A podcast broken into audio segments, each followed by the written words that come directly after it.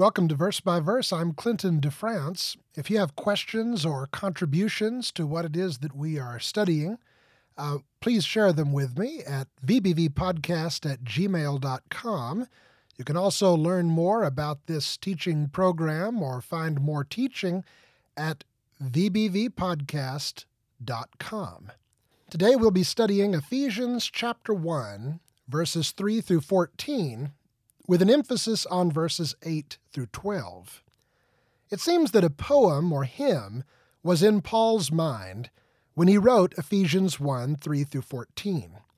Many scholars have noticed some structural features in this section which lead to that conclusion, such as the presence of a recurring chorus to the praise of his glory in verses 6, 12, and 14, and a progressive flow in the three stanzas which precede that chorus, namely that verses 3 through 6 describe and celebrate the work of God the Father in redemption.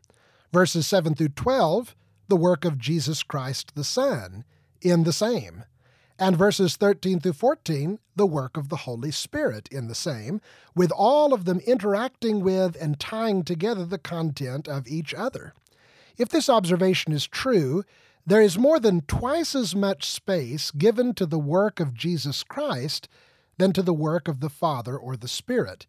That is appropriate, I think, not because the Father and Spirit are less important or worthy of less praise, but because of the magnitude and centrality of Christ's role in this program and purpose which is being discussed here. The Father sends the Son and crowns the Son with glory and honor, and gives him a name that is above every name, and all authority in heaven and earth, placing everything under Jesus' feet except for himself, says Matthew 28 18 and 1 Corinthians 15 27. The Spirit calls all humanity to come to Jesus. He glorifies Jesus. He works to transform the faithful into the image and likeness of Jesus. John 16 14 Galatians 4:19, 5:22 through 25, and Revelation 22:17. Jesus fulfills the Father's will and brings to pass all things that God has purposed. Hebrews 10:7. And Jesus is the one who gives the Holy Spirit to the world. Acts 2:33. So it is only fitting that the hymn of praise should give preeminent place and abundant space to the consideration of Jesus Christ. In verse 7, Paul summarizes the work of Christ by stating that he has redeemed humanity from bondage to sin. He has secured our freedom and purchased us once again as God's possession through his death on the cross by taking away our sin. And by this purchase, Jesus has made us something different than we were before when we were lost and dead in trespasses and sins. Both the payment to purchase us and the honor and glory into which he has brought us are called by Paul riches of kindness and grace which he has lavished on us. Ephesians 1 7 through 8. He has made us, and he is making us, what God would have us be, to the praise of his glory. As Paul contemplates this work, he offers some important and noteworthy observations about how that was accomplished and what it teaches us about God and his love for creation. Ephesians 1, beginning in verse 8. In all wisdom and insight, he made known to us the mystery of his will, according to his kind intention which he purposed in him, with a view to an administration suitable to the fullness of the times, that is, the summing up of all things in Christ, things in the heavens and things on the earth. In him also we have obtained an inheritance, having been predestined according to his purpose, who works all things after the counsel of his will, to the end that we who were the first to hope in Christ would be to the praise of his glory. There are some points I should make about this section before proceeding to discuss it. First, depending on your translation, the content of this section in Ephesians will be punctuated differently. In the Greek, it is one long sentence, which would be very difficult to read and follow according to English conventions. So, virtually all mainstream translations have decided to break it up into more succinct thoughts. However, those decisions always, without exception, represent the best interpretive efforts of the translators, and it can significantly alter the meaning of the section depending on where periods are placed, because these marks signal for us to attach phrases to one sentence or another in terms of relationship. Without taking the time to argue for each case, I will say that after comparing various translations and reading through the passage carefully, I am convinced that the New American Standard Version 1995 update has made the best decisions on this matter, and I've chosen to follow their course.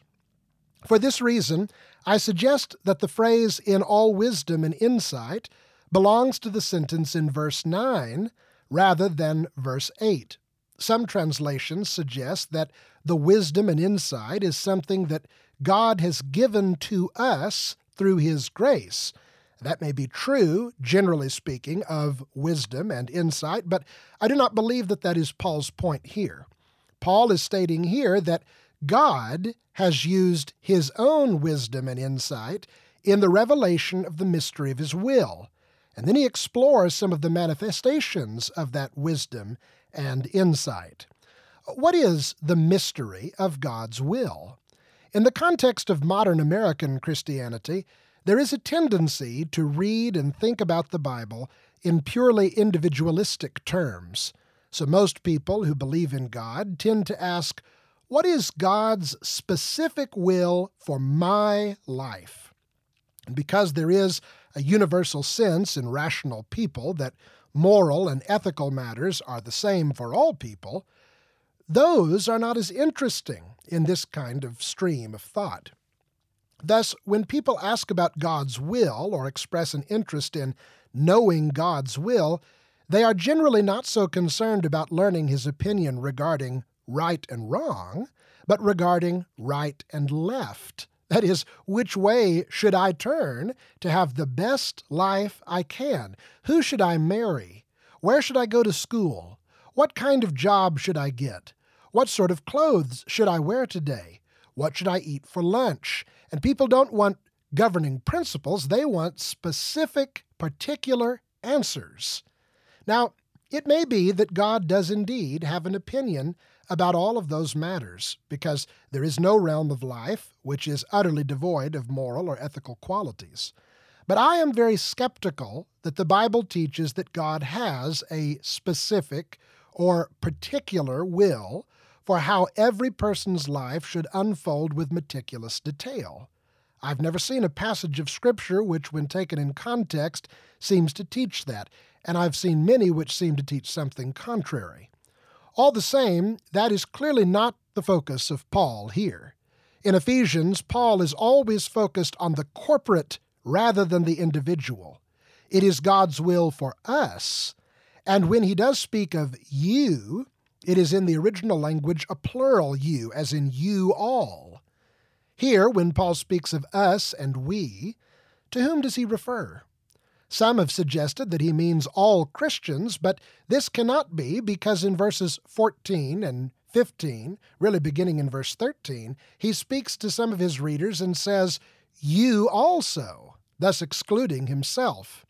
So some people have supposed that at first Paul was talking about himself and other apostles in distinction from regular Christians. Yet, as frequently as people will accuse Paul of doing that, I think it is very rare, if it in fact ever happens.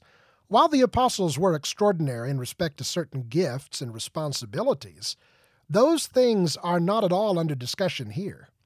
I suggest that instead, when Paul says you also, he is speaking to Gentile Christians. Now, the reason I make that suggestion is I think that it is explicitly identified in chapter 2, verses 11 through 13.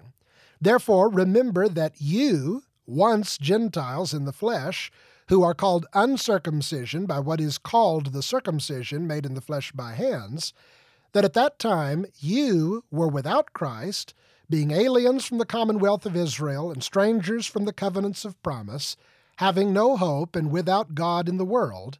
But now, in Christ Jesus, you who once were afar off have been brought near by the blood of Christ.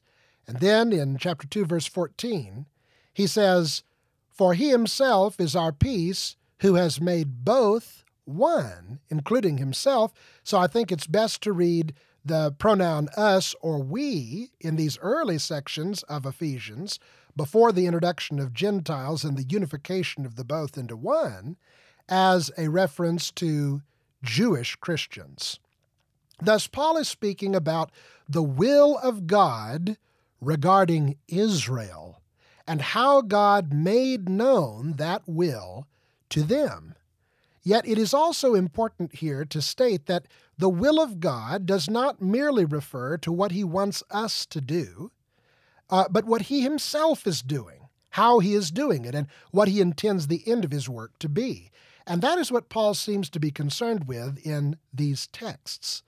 The way in which God has made known his will, or should I say, the ways in which God has made known his will, are what is meant by the word revelation. The Apostle Paul said in 1 Corinthians 2 9 through 11, Things which eye has not seen and ear has not heard, and which have not entered the heart of man, all that God has prepared for those who love him.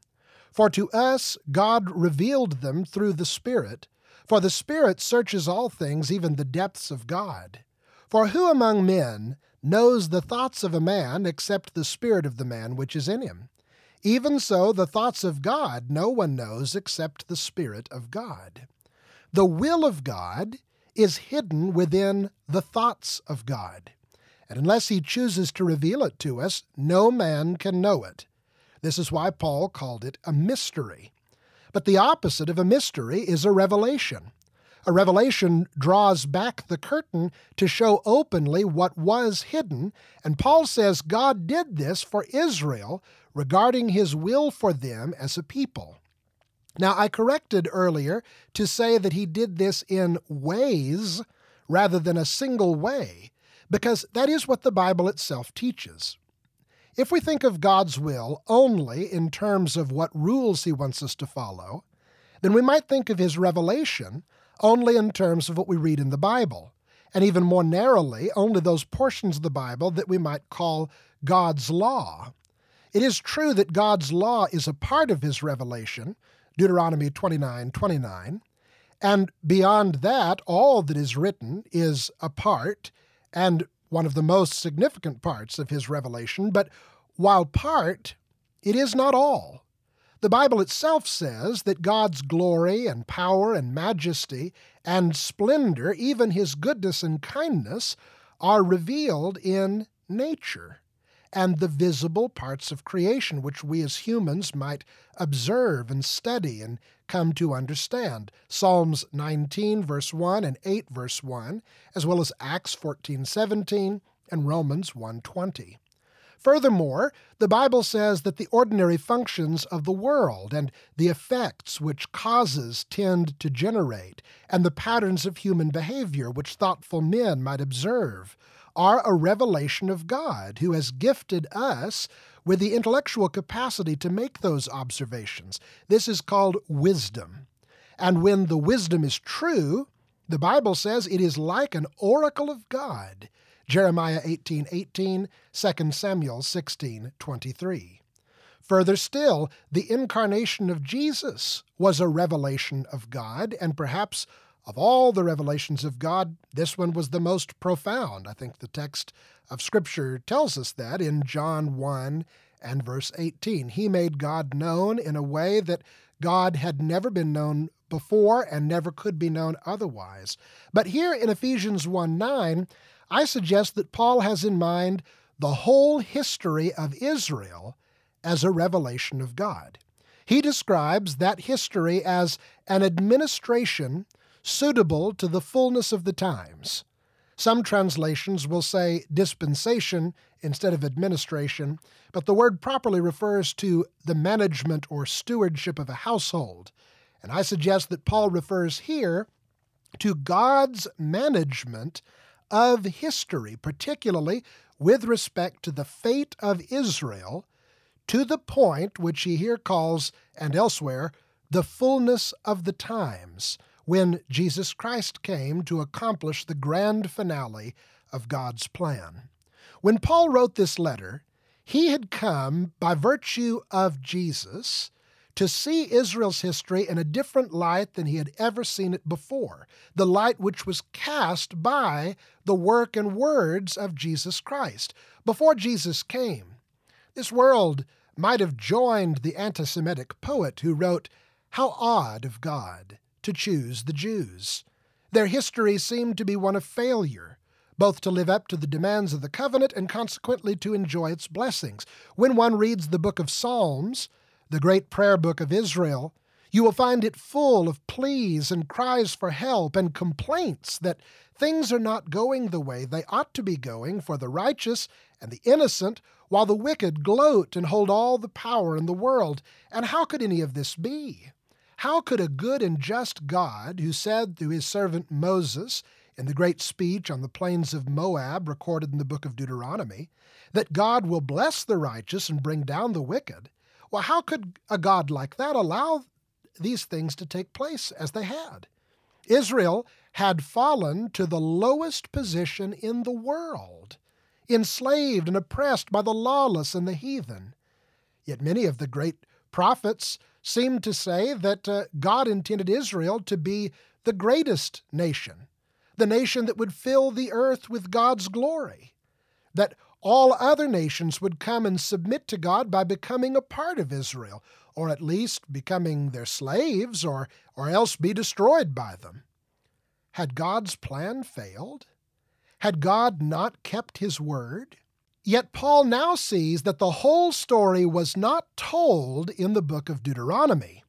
Paul has learned that righteousness could not come through the law to any sinner, whether Jewish or Gentile.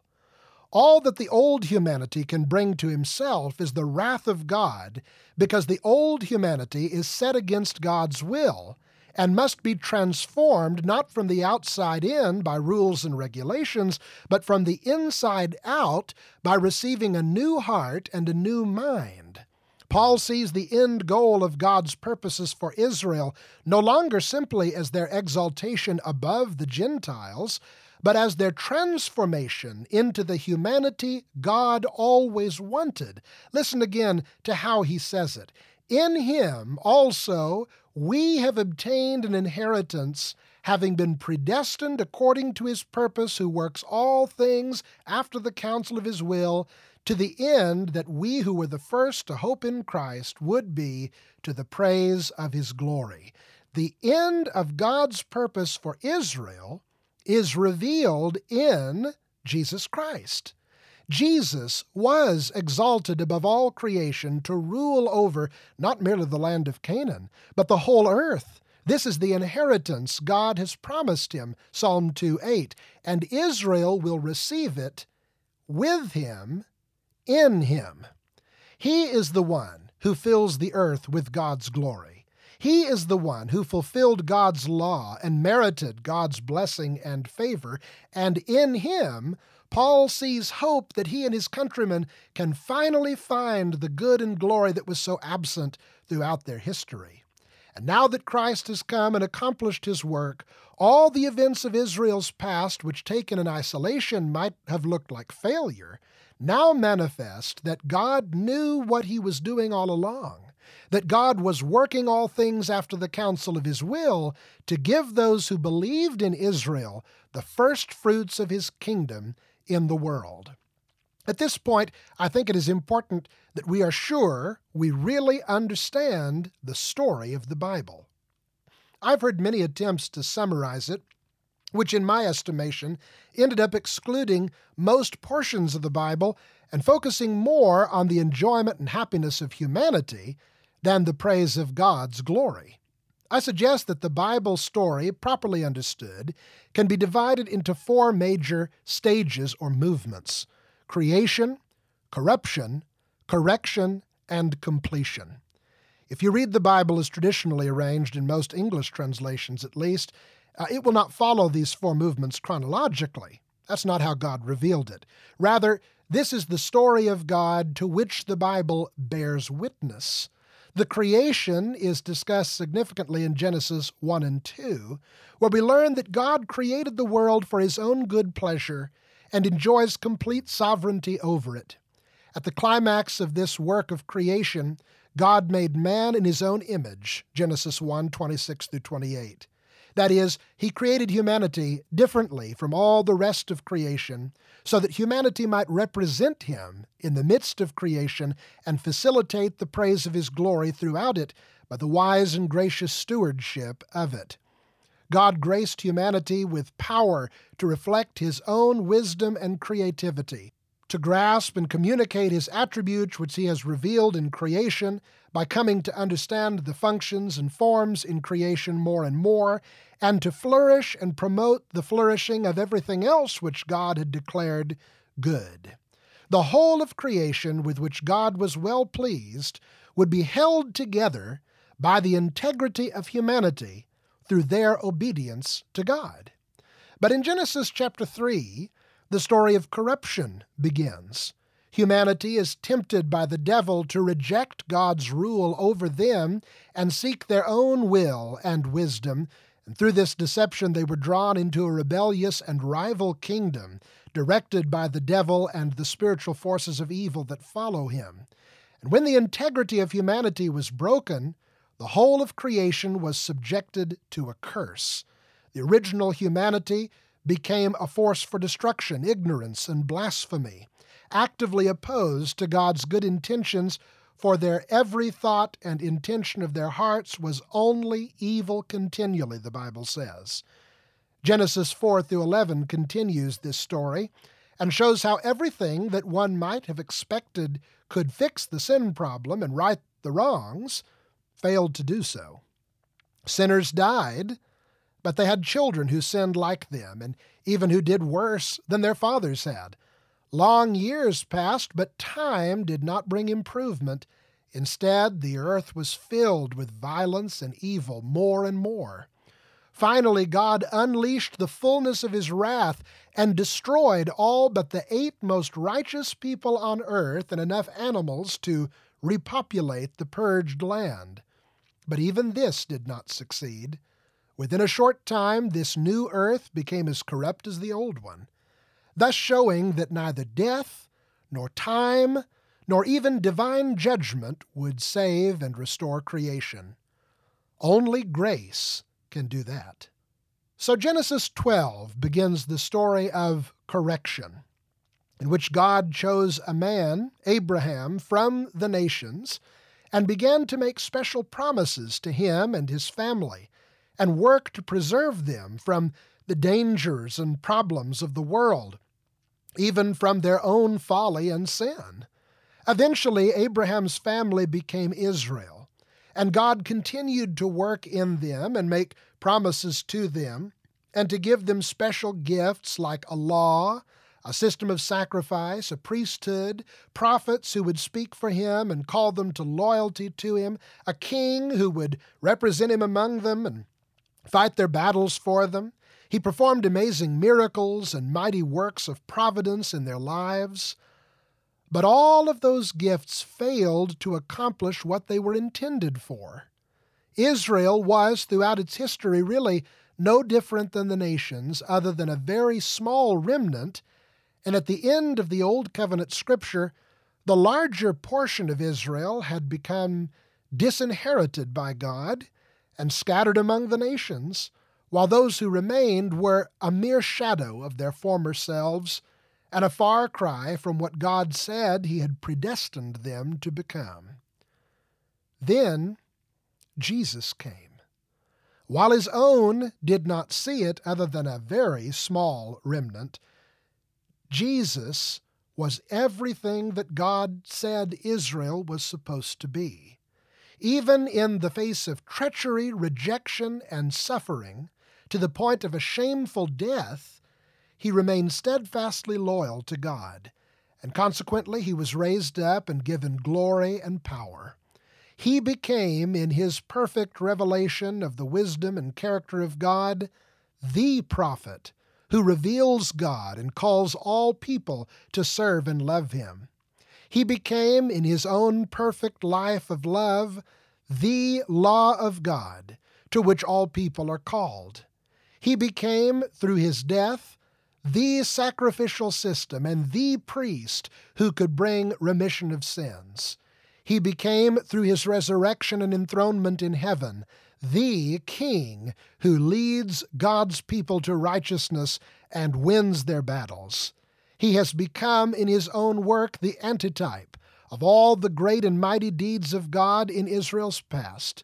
He is the true Passover, the true Red Sea crossing, the true serpent on the pole at whom the dying may look and live, the true and better Moses and David and Solomon.